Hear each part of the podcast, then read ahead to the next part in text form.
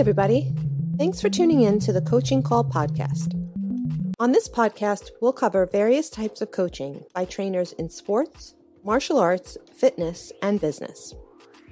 We'll discuss each coach's methods to getting the most out of their respective athletes or clients and how they attempt to change the platform in which they coach. Join us on a fun adventure as we discuss unique coaching styles. Coaching is a universal part of how we get others to get something done. Join your host, Rafael, and his guests on this unique journey in coaching. Hi, I'm Sifu Rafael, and this is the Coaching Call Podcast. If you enjoy this episode, please subscribe and leave a review. This episode was made possible by listeners like you. Hello, hello, Victoria. Thank you so much for joining me today. How are you? I am wonderful and thank you for having me. Absolutely. So, where are we talking from? Well, currently I am in Burke, Virginia, which is where I have my beautiful studio. But you see the background of Hawaii because that's where I traveled to, love to, and just got back from. So I'm still partially there. yes, yes, yes. So you're a transformational coach, if you will, right?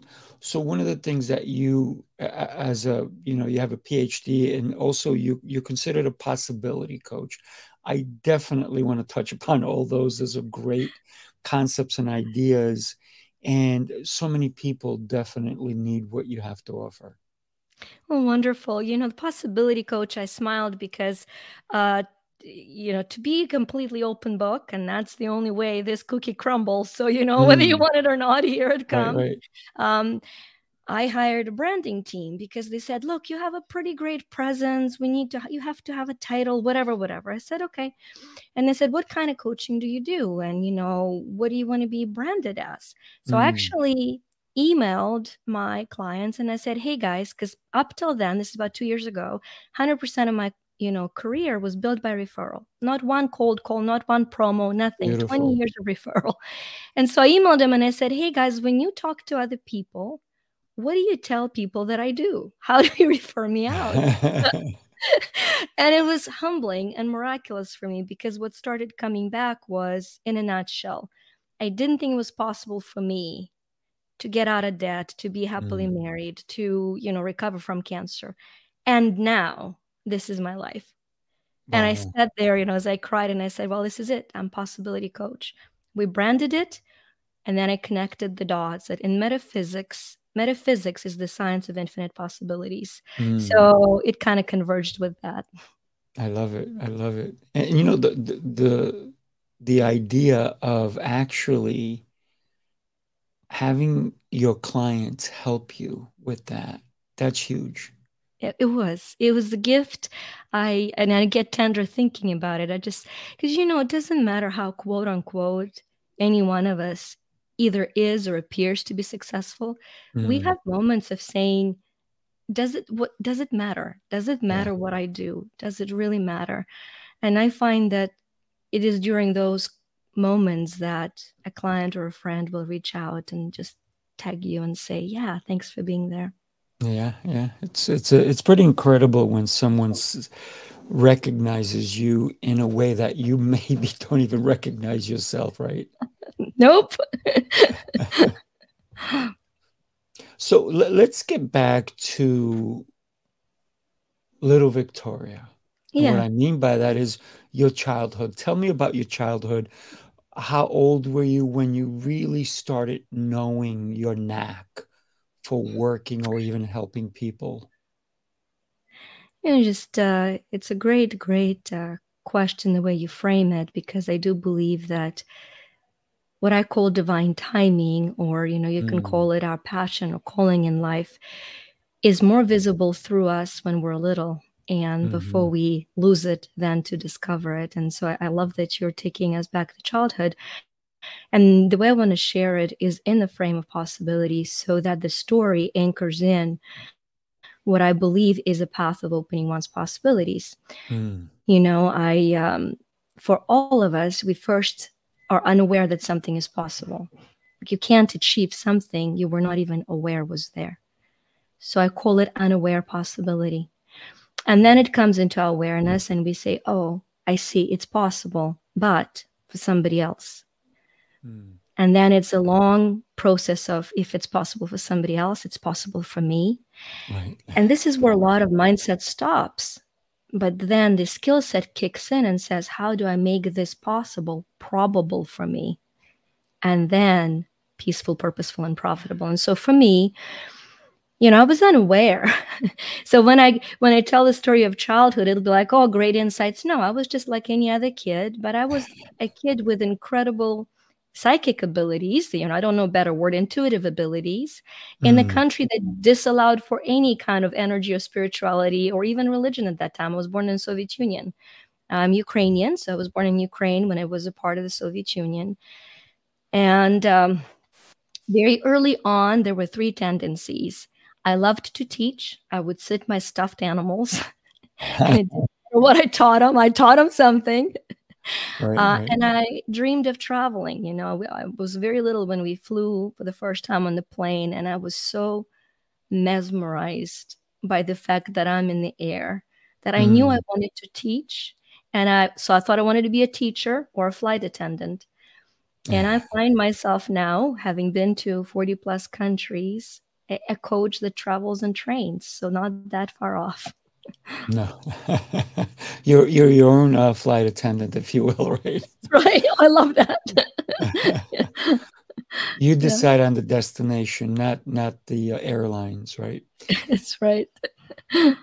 So, who would you say was a big influence for you growing up? My mom and dad, by mm. far. Uh, you know, to give a framework and the country, honestly, you know, the what and the who. When you're born into a country that disallows freedom of choice, mm. you're given a phenomenal gift. Why? Because you understand that the one freedom nobody can strip you from is your internal world. And yes, I don't get to choose which classes to take or even who to vote for because I have one name and two boxes, yes or no. And if I say no, I probably will go to prison, you know. But but internally internally i can choose to be anywhere and, you know this is mm. this was equipping me for what i do right now because i know that when you free yourself out of internal prison mm. the walls of the external reality will crumble so i would say the environment and two parents who lived it um, the two stories that come to mind is you know my dad, and they will be aligned. My dad was an editor in chief for one of the regional newspapers. The joke in the Soviet Union that there were two newspapers; they had to be governmental, no private, no, mm. private anything. Right? We right, need to review right. that. And so there are two main newspapers. One is called Truth, you know, which is Pravda, and one is called News, which is Izvestia. And the joke internally was truth had no news and news had no truth, you know, so they covered it beautifully that way. and um, my dad was one of the editor in chief for the state, uh, you know, for the regional newspaper.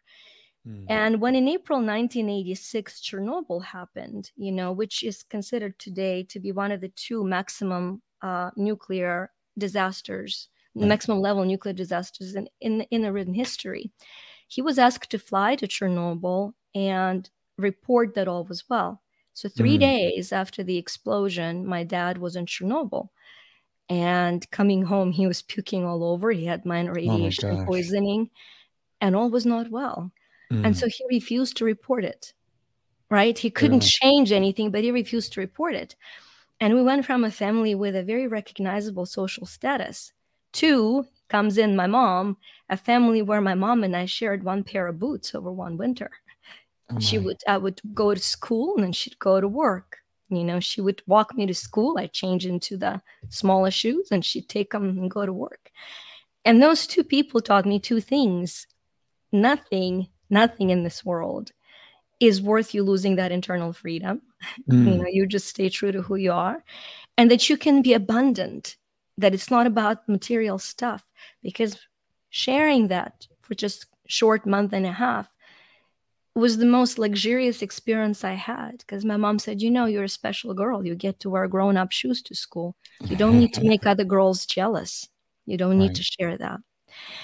And so, unknowingly, she taught me the mindset of abundance. Um, and so the greatest miracle in my life was when I was standing a year and a half ago at the gorgeous deck of my beachfront property.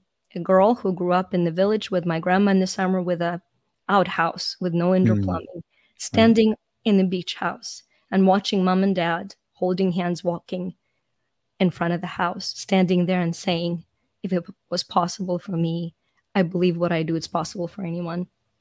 Wow. There's a beautiful story of just seeing your parents holding hands walking on the beach. Yeah. Wow. That had to bring so much joy to you. Yeah. Yeah. And so at what point did you guys leave and and find your true freedom? Yeah. I um I was about 16 when I graduated from high school, and uh, my friend, I had a friend whose mom married an American a few years back, and she stayed with us. She was almost like sister to me, living, you know, with mm. us for a couple of years, on and off, you know, between her dad and us. And when her mom immigrated and brought her over, she had such a big culture shock that she wasn't adjusting or adapting very well. So her mom called and said, you know, if you fly out and help her transition, I will help you go, you know, take some classes at it was in Santa Barbara, in Santa mm-hmm. Barbara College. And so I came to to the US when I was about 17 at that point and lived in the US for half a year. Um, polished my English, already spoke really good English, but kind of, you know, polished it up and went back to Ukraine and went to Kiev Mohyla Academy, which was one of the earliest European schools. It was 750 years old, but it was closed mm. down for the 70 years of the Soviet regime. right. So it reopened. Um, and then in most of our professors were from all over the world, from the best schools. The education was done in, in English. It was excellent education. And that's where I, in my constitutional law class, I met my husband to be, who also was my client. So after two years of convincing myself that he is not the one, I am now 28 years, 28 years, 29 years together, 27 years married to him. So, mm. so he brought me to the U.S. And then um, a few years later, I've sponsored my parents and my brother to come as well. Nice, nice. So you sponsored your your the rest of your family, huh? Yep. That's yep. beautiful. Yeah. So you went there for for six months, and then you went back. Of course. Right? Yeah, of course. So you said I... you that's where you met your husband, and then he brought you. Right? Well, yeah. I'm following. With, I'm following. With two year delay. because, um, my, our joke is that I had the most uh, non-romantic proposal because it said, "Sweetheart, it is so much cheaper for me to marry you than it is to come to keep coming and seeing you every month." so, so you know, there it is. nice, nice. So you you understood the freedom that you can have, even though you really didn't have freedoms, not outwardly, but inwardly. Absolutely. And that's, you know, so many people are trapped in their own heads, aren't they? That I they don't know, they don't know how to handle even the freedoms that we have. I'm talking about people here in the US mm-hmm. who have the freedom, but yet they're trapped. Yeah and you were trapped physically in a way and you didn't have the freedoms but you were free freer than most people here. You know it gives me chills when you say that somehow um, i will butcher the quote completely but the concept will carry through. You know nelson mandela uh, nelson mandela you used to say that i found my true freedom while in prison. Mm uh, you know and i can completely relate to that because the true freedom lies within. And when we step into it when we claim it fully it cannot be any other way but that the reality will reflect it back. You know good old einstein said when you when you match the frequency of the reality that you want you must have that reality. This is not philosophy, this is physics, right? And that's, of mm-hmm. course, quantum physics and um, metaphysics truly is the study of quantum physics and spirituality and how the two of them converge. And we realize that we can call the same thing two different terms based on our upbringing. You can call it God, you can call it energy source, you know, but the truth is they describe the reality of first finding freedom within and then rejoicing in it. It's a big bridge. You know, mm. you hmm. once once you understand what you think can be controlled only by you. What you feel can be processed only by you. Once you truly claim that, first, the reality outside becomes irrelevant to a much greater degree. You become more courageous. And then miracles unfold, right? You have manifestmiracles.me. Miracle unfolds because the outer reality starts matching your inner reality. Yeah, and that is your website also, manifestmiracles.me. I, I love I, I love when when I'm hearing you talk and when you understand and you're helping people understand their their realities, their possibilities, right? So, mm-hmm. and I also I, lo- I love the possibility coach because it is that which we all have. We we have only that which we put out in our own way, and we we we basically build roadblocks, mental roadblocks, don't we? Yeah, you know, I I think the best example I can use is, um, you know, when you when you were, we're all teenagers, with all the mm. insecurities that might have come with that age. You know, if you're a teenager and you have a zit on your face, okay, you come to the mirror and you see it. None of us would think to reach into the mirror and put neosporin and whatever it is we were putting on right. on the reflection in the mirror. None of us like that's crazy. Who does that?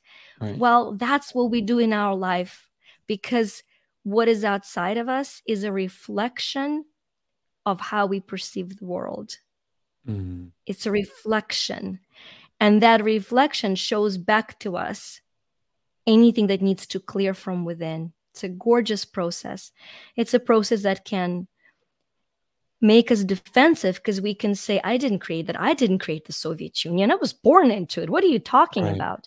well, I, here now, participated in it through my genetics mm-hmm. through my you know we're more than just this physical being we're this physical being that is coded by our genetics that carries certain programs you might have mm. never met your great grandfather, but you scratch your ear like he did, and you have the same beliefs about money like he did. Mm. So, all of a sudden, the biggest money problem that I see as a belief for people is that I might have it all and then it's gone. Mm. Because for all of us, generation after generation, people would reach success and then they would lose it or the government would take it away. And so a lot of us then default to why would I have all the money? Because I'm going to lose it anyway. And we stay at bare survival. Or some of mm. us do the roller coaster. I have it all. I have nothing. Yeah. I have it all. And so those are the two types of living the same program. Yeah. There's a lot of screaming when you're on a roller coaster, isn't there? it's true. I love that. Some of us pass out. I mean, that's the life. Yeah, I, I love the the um, the concept that you brought up of um, a teenager having a zit, because what, and I like the way you you you made it seem like we're not going to put the medicine on the mirror. Mm-hmm. But the other thing that I, I see that I also saw when you were talking about that is that the zit to a teenager is the biggest problem. Meanwhile, no one else sees it as a problem. It's just a zit, right? So, why do we act like teenagers when we're adults? And that little zit, which is nobody else sees, but we see, it's the biggest, it's it covers our whole face, if you will, mm. right?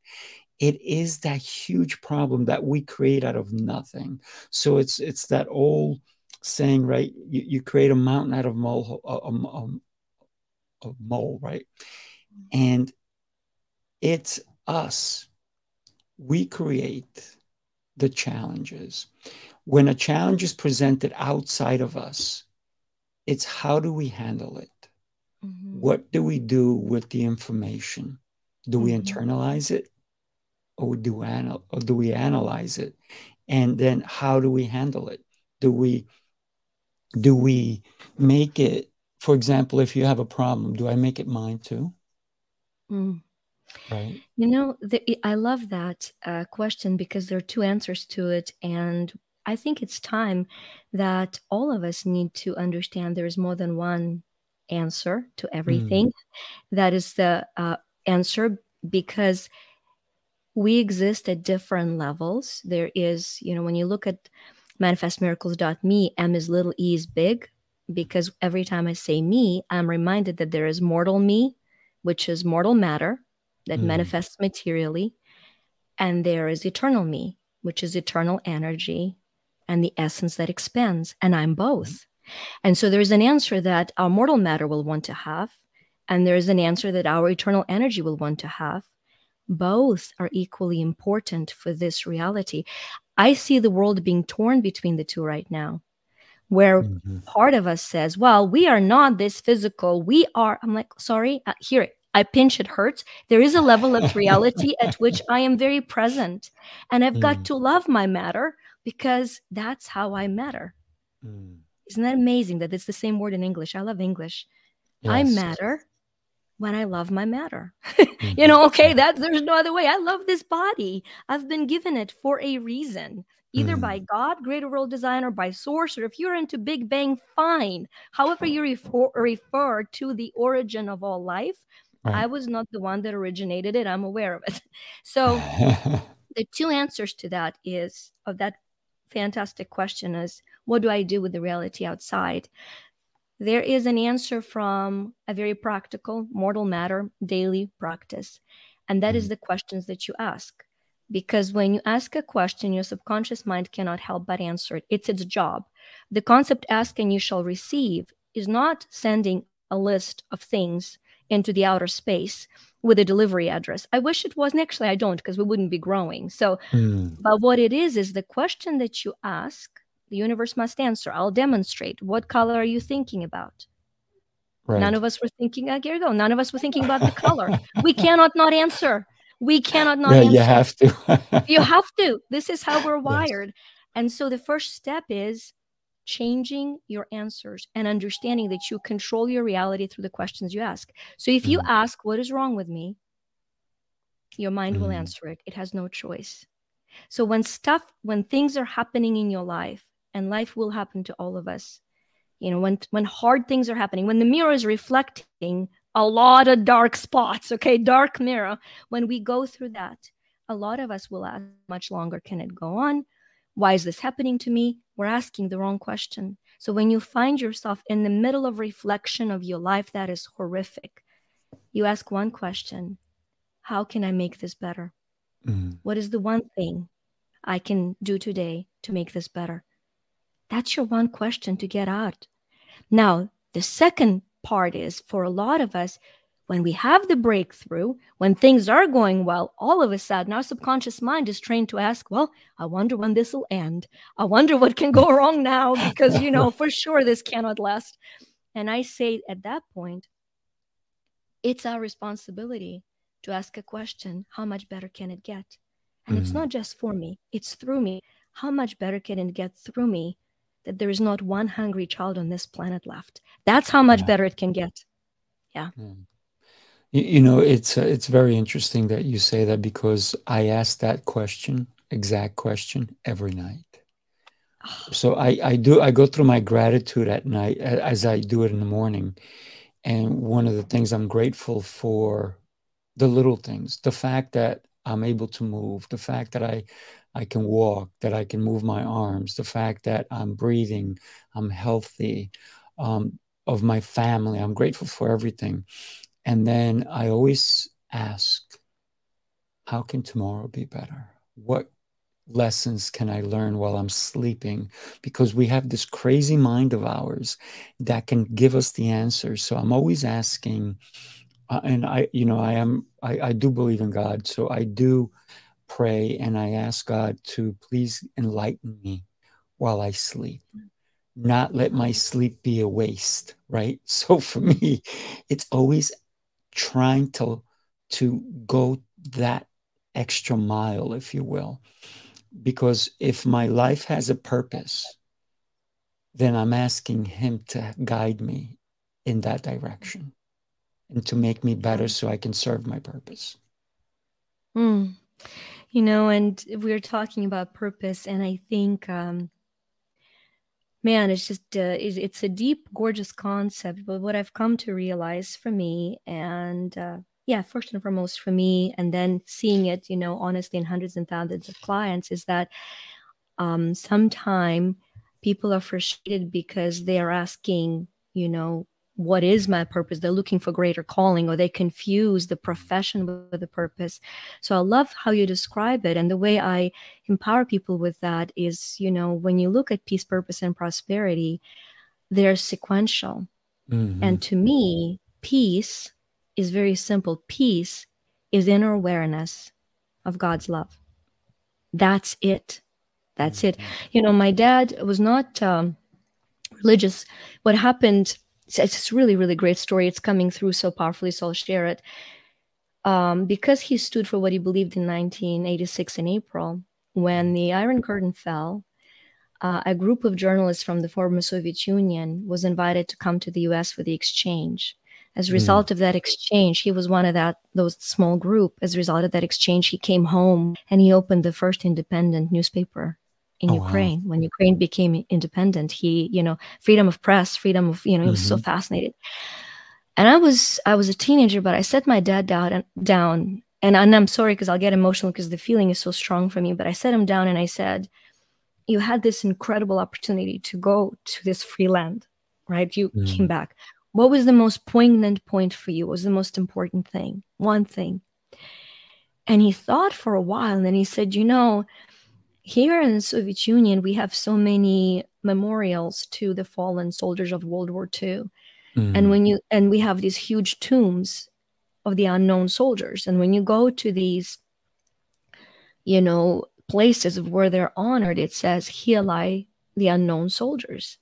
Mm. And he said, You know, when I went to the Arlington Cemetery, I stood there and he didn't speak English, but I stood there as an interpreter told us what was written on the stone, and it said, Here lie those whose names are known only to God. Oh, wow. And he said, he said, that's the difference in mentality. In mm. a totalitarian, in a tyrannic society, you're not known. You're dispensable. You're disposable.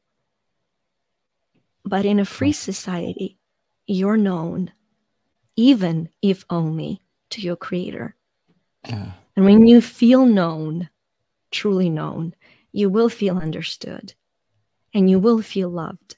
And when mm. you feel loved by your creator, you will obtain peace. Out of that peace, when you ask for one daily service, your purpose will find you. When you serve and love others daily from a place of peace, your purpose finds you and becomes apparent looking back. And more importantly, if you follow it daily, prosperity becomes a natural result. Lasting prosperity is a result of peacefully living your purpose. Big mm. money comes and goes, but lasting prosperity is the result of that. Never goes away. Lasting no. prosperity. It it is forever if you live if you live with the purpose of of the higher being right? Um yeah. we we are all here for a reason. We we have a purpose you and i both. And i am mm-hmm. so happy that you you decided to to come on my show and and share so much knowledge and wisdom. You know one of the things that you talked about earlier you said how you love the english language. And I can only assess that you and I both do, and there's one reason for it. We're both foreigners. I'm Colombian. I was not how born, wonderful! How wonderful! I was not born in the U.S. and when I came to the U.S., I was eight years old. Mm-hmm. I didn't know a, a lick of English. not one word. And I was put into a school where no one, the teachers, no one spoke Spanish. So, can you imagine the ridicule I went through, the challenges I went through, and to find people who actually took time to try to teach this kid who didn't know the language to try to make him understand. So all those teachers who who stood out for me i don't recall their names but I, they were all my heroes if you will because mm. i'm able to speak english now because of them because they didn't give up and say you know what? They did put me instead of second grade or third they put me in, in first grade. So i got i got pushed back. But that didn't stop me. It didn't give me a quitting sense. It just said you know i have to endure. And then i have to learn to understand this foreign language right? And when you can appreciate and you said that the, the words are so and it, it could be confusing right? For someone to learn the language because you can say seal right? Like sealed with a kiss but the word seal can also be an animal in the ocean right a seal right um, so it, it is very confusing when you try to interpret certain things if the words are not followed by I, I guess, by other words that make sense of it, right? And so the meaning sometimes could be lost in translation. For example, when we try to say something in English to Spanish, sometimes it's not the same thing. It's also like if you think about a joke, right? A joke can be very funny in English, and then you try to say it in a different language and it is lost or it is maybe taken the wrong way. So I too love the English language because it, does help us communicate, I guess, differently, right? Mm-hmm. Yeah, it's uh, every language. You know, when you speak to, you understand your you both cannot convey the exact meaning from one to the other but uh, also you know when you speak six all of a sudden you're all excited because you understand oh, mm. oh wow there are six ways i can describe an apple i mean you know and then you understand that this whole life is all about perception mm-hmm. uh, you know the about uh, when it's just a couple days ago. A couple days ago, I finally it was important for me that I report that I recorded in Hawaii. I recorded a completely free master class of mm. putting things together of everything that I teach. And the unique thing on on manifesting that is the unique thing that comes in here is that a lot of the quote unquote manifestation programs or creation programs or the law of attraction programs start with imagine this Imagine mm. this, imagine this. And, you know, I've broken it down to that just as we have five physical senses that help us perceive physical reality, we have six mental faculties. Mm. You know, I had an opportunity to be coached for a very short period of time by Bob Proctor, and Bob Proctor talked of six mental faculties. It was a new concept for me. They don't teach it in school. They should, yeah. but they don't. Yeah. And those six mental faculties are the one that cr- ones that create our reality. And then I said, well, wait a minute. For years, I've been taught to train on mindset. And going back to the level English language, it could be interpreted as a set mind. You set it and it is set. And it's the worst thing you can have, you know, the set mindset. So I said, oh, wait a minute. It's not set in stone, it is set mm. of something. And I was able to bridge and say, oh my gosh, our mindset is mm. the set of six mental faculties. When those mental faculties are aligned and harmonized, we create a life of reality. When they're in conflict, that mirror reflects back conflict. And so the first one, and so the six are perception, imagination, intuition, reason, memory, mm. and will as free will. So the first one, the way I've aligned them up, right, is perception. Because mm. how you perceive the world will wire your brain to how you can imagine your world. Hmm. Perceiving mm. is receiving, imagining is sending out. And so when you talk that every night before you go to bed, you go through gratitude, you're tuning your powerful brain your, and your subconscious mind both to have perceived the world as reality, which then allows for you to receive intuitively the guidance from God and you can imagine it back into the reality so it's a harmonized flow so it's mm-hmm. it's uh you know it's just a beautiful realization to understand that that perception is probably to me not only the first but also the most important world a step of creating the world of your choosing of manifesting the world as you would like to have it manifested oh yeah without a doubt so manifesting our world. So, can we create our destiny? Can we create our future? I think the answer is yes and no. I think we, I think we can create the perception of mm. the future that will change the experience of the future. And as such, yes. I also think that things will unfold in the best and highest way for us. And we have a choice to understand that they are best for us mm-hmm. Or fight them. You know, Seneca, great, great Greek philosopher, said, Willing, destiny guides them, unwilling, destiny drags them. And so it's a very beautiful dance, and it's a dance of that little M and big E. Yes, to a great control, to a great level, you completely control all of your input. And then there's a trust factor of allowing for the output.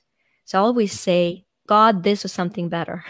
and you know because this is limited by my perception and mm-hmm. i would love to have this as something better so yes you can create your reality but not in a way of controlling the universe but aligning yourself with the best and highest opportunity for you yeah, yeah. I, I truly believe that my actions today will reflect my tomorrows for for example whatever whether I did something good or I did something bad, it's going to come back at me. Right. Yeah. So I might as well do more good than bad so that I, I can have a better tomorrow. Because, you know, whatever actions, if I want to live, which I do, I want to, by the way, I want to invite you to my 100th birthday party. Um, oh, yeah. I RSVP, yes. yes. Good.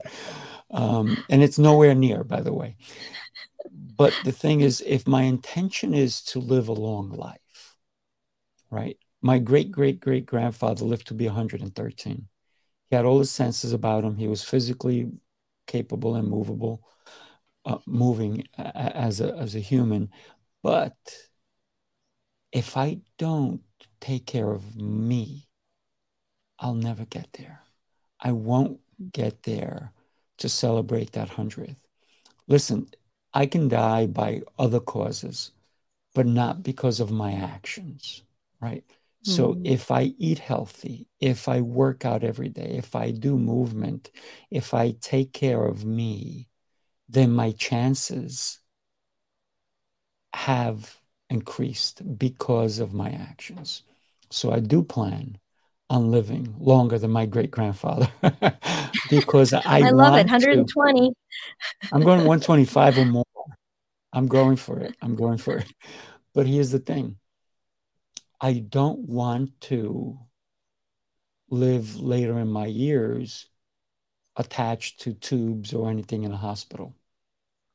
So that's why my actions will allow me to live a healthier life I don't take any med- medication.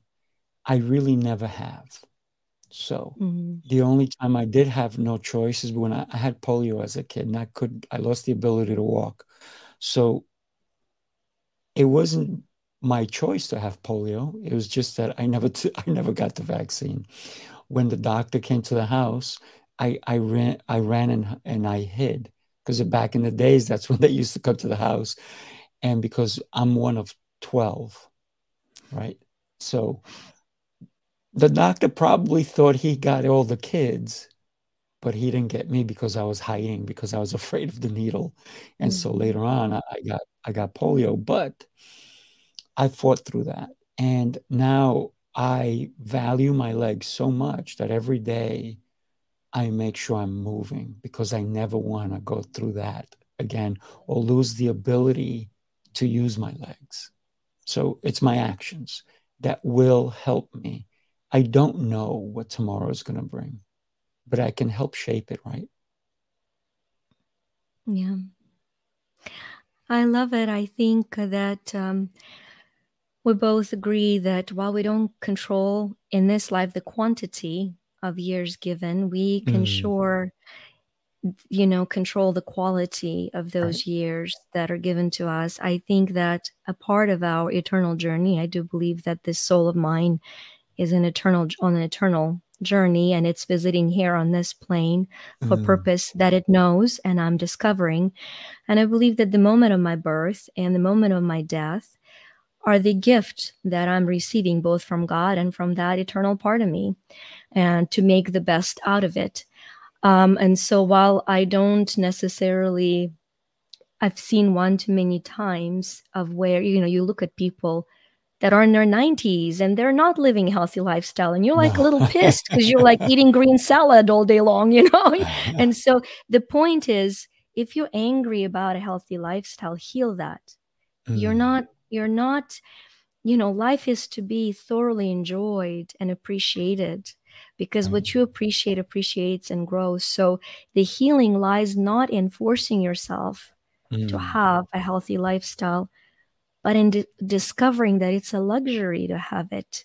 Mm-hmm. and and the joy that the results bring and so i always uh, tell my clients it's not the ice cream that puts weight on your body as fast as the guilt you have about having that ice cream you know it's, so just just um slowly one glass of water added to your diet one extra little step that you mm-hmm. take as you learn to first be grateful for the life that you have, you will naturally start learning to appreciate it more.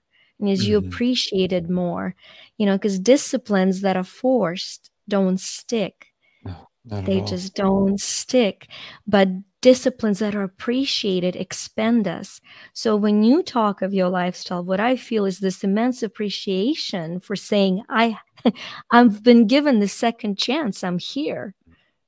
Right. And so I think for somebody who's listening and who's currently on their 27th diet and is feeling constrained and exhausted, I would say stop it. You have a permission to stop dieting, mm-hmm. find yourself, love yourself. And when you love yourself, you will want to give yourself that extra water. And you will want to feed him on or her to support mm. that love in you right? Start there start there. Yeah. You know there is nothing wrong with ice cream um, once in a blue. But if you're going to have it every day then it's it's it's the habit right?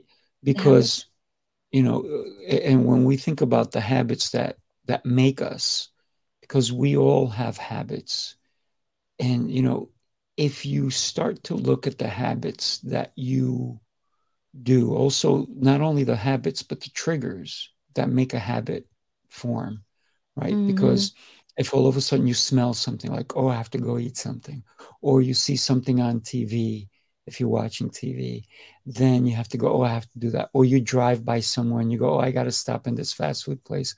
So it's a trigger that can create a habit for example, if I have my friends who are every Friday go to the bar and I want to be with my friends. So where do I go? I go to the bar.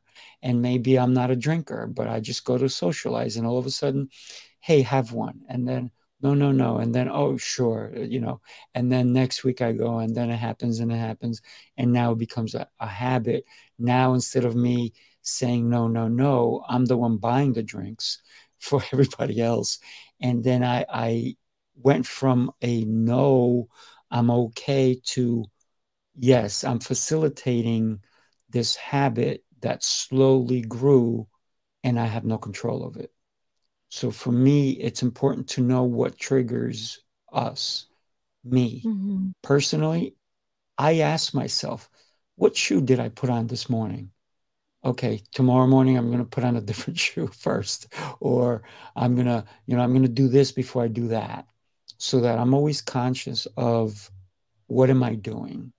Is it a habit or is the habit controlling me? Because mm-hmm. who should mm-hmm. be in control? Should be me. Mm-hmm. Yeah, I look at life um, in stages. Um, and I think uh, the four stages of life, and not life generally, but for every area of our life. Let's mm. say health is one area, relationship is another area, business is another area, friends is is third, you know, fourth area, and so forth. When you look at your life in those areas, I always invite you to look and say, which state am I in in this life? And what do I mean by that? The first state is survival. You might be thriving financially, but you're barely surviving in your marriage, right? So there is the, there are stages. The first one is mm. survival. The second one is stability. You're making it, you're making it, but that's it, you're making it. Then there's success. You're contributing and living your purpose. And then there is significance. Your mm. purpose now is to help others to get out of survival, stability, and success, right? So you're now, that's significance to me. Significant is when you are living for others, but not in a way survival comes through, where you forget yourself so much that you'd rather not take care of your needs. So you run around pretending that you're a savior to the world while you're broke. That's not that's mm. not hmm. significance. That's that's being blind to your duty to take care of you first right? So you look at that survival stability success and significance. And then what i see is the bridge between them. The bridge from survival to stability is the change of habits. And that is what you're describing. To get out of sheer survival to stability you change your habits to get out of stability to success is a change of mindset. And to get out of success to significance is a change of heart. Mm-hmm. And it's very powerful. And when you look at different areas of your life, it's very important to know where you are in each area so you can move to the next level and know which needle to move.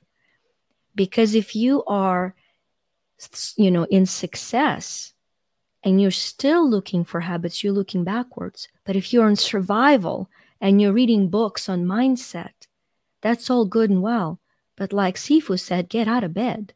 I mean, you're reading in bed and it's five in the afternoon. So, you know, maybe, maybe getting out of bed and having a habit of drinking a glass of water and doing 10 push ups. So, mm it's a gorgeous way to look at life and say, oh, wow, if, if my marriage is, is in survival, counseling mm. will help some. But what habit, what detrimental habit can I shift today that will change everything? Maybe I don't mm. call my spouse names. I mean, that, that might be a bad habit, you know? so yes. it's primitive. It's primitive, but that's how that's how I think for us to assess where we are and to move to the next stage of development. Mm. You, you, know, I, I love the fact that you brought up relationship because that really defines a lot of people or they allow a relationship to define them. The, the most important relationship, and you've talked about it already, is with ourselves, right? And when we think about a relationship when it starts, we either are seeing clearly or we are seeing with a dirty lens because we're not seeing every detail. But then we have to give a relationship time for it to flourish so we can see the details. We can see if this is a relationship worth investing in. Because let's face it, everybody behaves the best on the first date right? Everybody is, you know, the, the guys are dressed nice, maybe. Uh, the girls are all made up and nice dresses. Depends, right? Depends who's dating who. But or at least that's how I when I was dating. That's that's how it was for me. Always, you know, be presentable. Um, don't don't talk about your exes or stuff like that, right? but also, you know, ask the questions. I think that you know, is this the person I I want to? And you don't know, you know, from a first date if this is the person I want to spend the rest of my life with. But ask the questions: If I was to spend the rest of my life with this person, could I? Mm-hmm. And then go from there. That's that's just my assessment of of dating. For me, it's always been in the beginning. It was always a, the physical, visual attraction. But when you can close your eyes and you can listen to the other person, I think that's where love really starts to to dig in because it's the words they use, the way they treat you. To me, that's love. Mm-hmm. So I'm glad mm-hmm. you brought up relationships. I, I, I want to know your your your deeper thoughts on it, and I'm so happy we're having this conversation because you are bringing a level of depth that I love going into. well, it's it's neat. It's uh, the good old book, right? The love languages. I think mm-hmm. it's important to know your love language. The five love languages in that book are um, if I remember them correct, there's uh, words of affirmation is what you're referring to is how how we speak love. Then there's physical touch. Then there's quality time, acts of service, and gifts. Well, clearly you know which one is the last for me. I'm up on gifts. Um, and I got to tell you an example. You know, from my husband, naturally he's wired for gifts and words of affirmation. So mm. he likes to receive gifts, give gifts, and be told daily mm. that he is the bestest, not just the best, right? I mean, for me, it was quality time and physical touch. Mm. So what happened be- when we first got married? He traveled a lot, and then I started traveling. So he would travel and he would bring gifts to me and gifts meant nothing to me. So I'd be like, oh, great, something to sell on eBay. not hurting his feelings at all. I mean, you know, not at all. And then because I've told him I love him once, why would I keep saying it? I mean, it's a waste mm. of energy because words of affirmation were not my language, right? Right. And for him, because quality time is not his language, He's gone while he tells me I love you and sends gifts, and I feel unloved mm. because he's not there physically to hold my hand. Right. So we both loved each other, but because we spoke different languages, we felt mm. unloved. So it's very important to know that if you feel unloved, it is not necessarily that you aren't. Mm. It is mm. that you're not receiving it in a language you understand. Because if Sifu starts speaking Spanish and I speak Ukrainian and you don't understand the language and we tell you you're, you know, ты найкращий, right? Which is you're the best. You're like, what did she just say?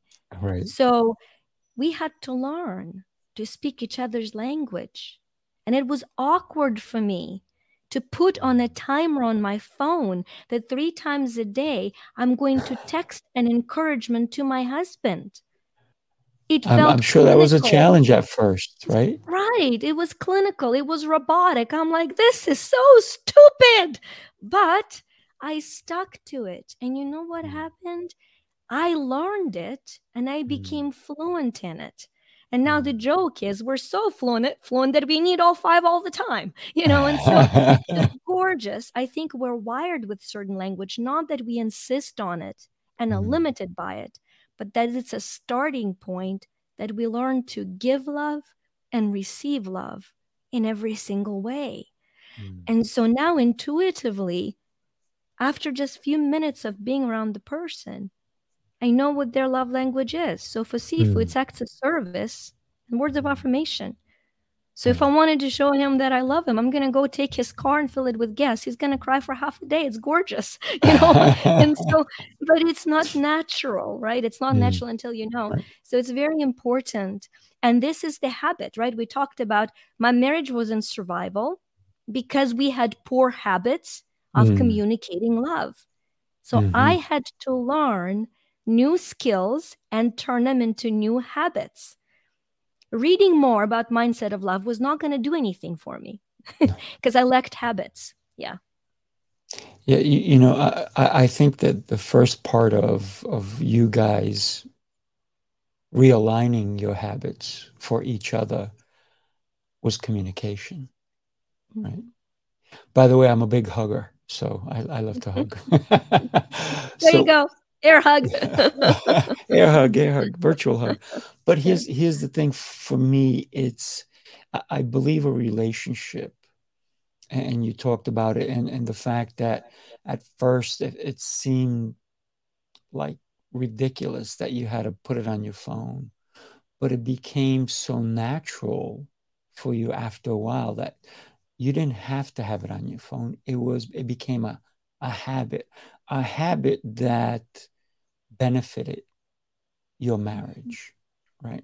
So for me, I'm always looking at habits that make our lives better, that mm-hmm. helps other people, not just only self, because that would only be self serving. If you only create a habit that's only good for you but hurts other people, that's a bad habit. So, right. So, in a relationship, I think that the most important thing is is the communication, and if that is not part of what you're doing, that relationship may not truly be what it's worth. Because mm-hmm. once you can communicate i think that that's a that's a habit that you may not have. Maybe you you don't like to talk. You know you, you see people that one person in the in the relationship speaks all the time and the other one just they just nod mm-hmm. and they say nothing and then you're like you wonder it's like how do they get along one only speaks the other one doesn't speak at all but there has to be some sort of communication. It can't just be physical, it can't just be one sided, also. So I'm sure that your husband had to adjust his habits as well in mm-hmm. order for you guys to have that that relationship that is worth pursuing right because i see so many people who are stuck in a relationship because they're in it because it's for the betterment of their children Meanwhile, they're miserable. And in mm-hmm. reality, the betterment of their children is if they separated, right? Or they got their act together. Because mm-hmm. for me, it's that remembrance of why did we get together in the first place? Can we can we go back to that day?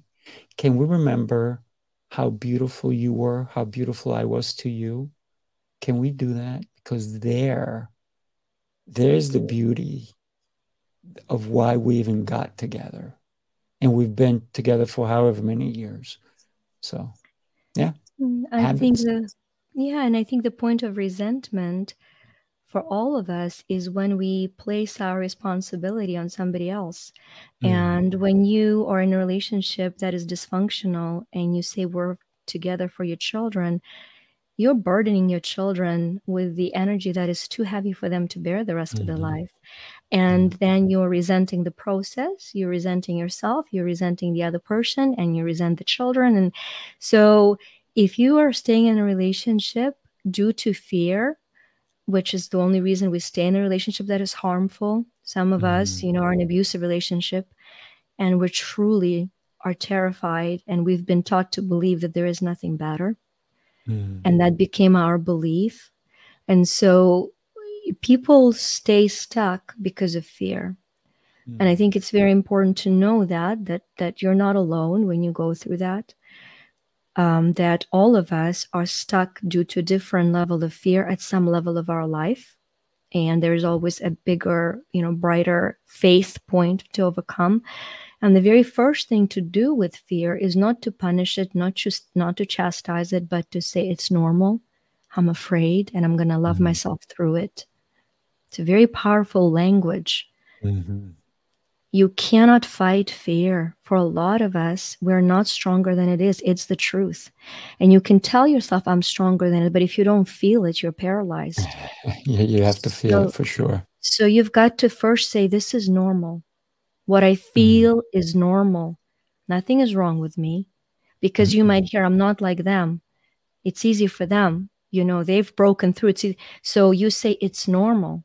What I feel is normal. I'm terrified. It's normal. But I'm going to love myself and walk myself through it. Mm. You see that? And then you seek help. you oh, seek help. Yeah. You know, we both spoke a little bit on religion, and I, I really don't get into the religious aspect. But if we think about going to the pearly gates, we go alone, don't we? We go with God and angels. I don't believe we go alone. No, no, I'm saying, but we get there alone, right? We're we're gonna go meet God and the angels, but we approach that gate, if you will, right? Alone. We don't take our money with us. We don't take our finances, our material things. We don't even take our partner with us, right? We go alone. So when we show up, how do we show up? Mm-hmm. Right. So for me, it's always how do I want to show up anywhere that I go? I first, and you said it, you have to love yourself 1st mm-hmm. so that you can love and love deeply, right? But you have to love yourself. So it's that selfish aspect that for us we need we need to get into. I got to tell you, I'm having a, a blast talking to you. I'm so glad that you and I connected and I, I, I would love for you to join us in New York. We're we're having an event. It's uh, July 13th through the 16th. It's called Heroes Rising Apex, where I bring all these superheroes, and I think I see your cape flying over there. Um, so definitely would love to have you join us in New York. And it's going to be an event where we have all these superheroes coming in. But here's the cool thing we're also going to have heroes in waiting. And what that means is that every one of us is a hero waiting to rise up, to throw on that cape and do the right thing for ourselves and for humanity. Hmm. You know, the story that, um, yes, absolutely. If the dates are aligned, I will go every anywhere I can serve. That's my motto. If I can Beautiful. serve, and I, uh, but you know there's uh, the story that gets me out of bed every day uh, on days where maybe i'm lacking in, in enthusiasm and energy what i lack mm. in what i have in purpose you know the purpose is there but enthusiasm and energy are not there it's a story that gets me out of bed the story that got me and we talked about freedom i want to talk about i want to come back to it after this little story sure. but hopefully it, it, it hopefully it um, resonates with somebody very deeply um, and it's in 1400s there is um, and i tell people if you've heard it open your heart because i'll tell it differently because it comes from my heart. And now mm. heart to heart conversation hasn't happened yet. So there you go. So so in 1400s uh, there is this sculptor in italy. His name is donatello. And donatello is commissioned to carve a sculpture and is given a huge slab of marble and he studies that marble for months and he finds that there are veins going through the marble and that marble is faulty. He says, I cannot carve from this faulty marble because it will not be per- permanent, it'll crack. Mm. And so he, he rejects that slab of marble completely. 50 years later, five zero, my good Ukrainian accent. So 50 years later, a different uh, sculptor that we all know by name of Michelangelo, out of that very marble carves the statue of David. Mm. That statue of David, 600 years plus, still stands in Florence in open elements. I had an immense privilege of seeing it. Mm. So when he's asked by his contemporaries, how could he possibly carve this magnificent sculpture out of faulty veined marble, Michelangelo answers with an answer that inspires me daily. He said, I saw the angel in the marble and I carved until I set him free. Mm. You see that hero, that hero that you're referring to? There is an angel within each one of us, mm-hmm. a creation that God has intended for us and through us. Everything else is just marble. Whatever you're looking at your life right now in that mirror, it's just marble. And you got to chip it away. You just got to chip it away. Yeah, I love it. I love it. Thank you for sharing that. And when we think about that, there is an angel, there is a hero in each of us, right? Mm-hmm. But we're all in waiting. and some of us are acting sooner than others. So I definitely see you acting and doing. And, you know, you've been referred to um, in the likes of uh, Richard Branson, Brene Brown, and many others because of your creative ideas and your innovative thoughts.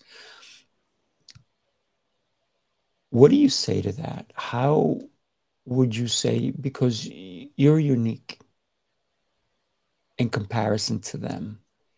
I think mm. each one of us is unique. What would you say if somebody say, "Oh, you're just like so and so"? I would agree to a great extent and say absolutely we are very similar in the fact that we're absolutely unique. Mm. so I have I would say you're absolutely right. I am just like Sifu. We are absolutely uniquely crafted. So I guess you mm. could say we're the same.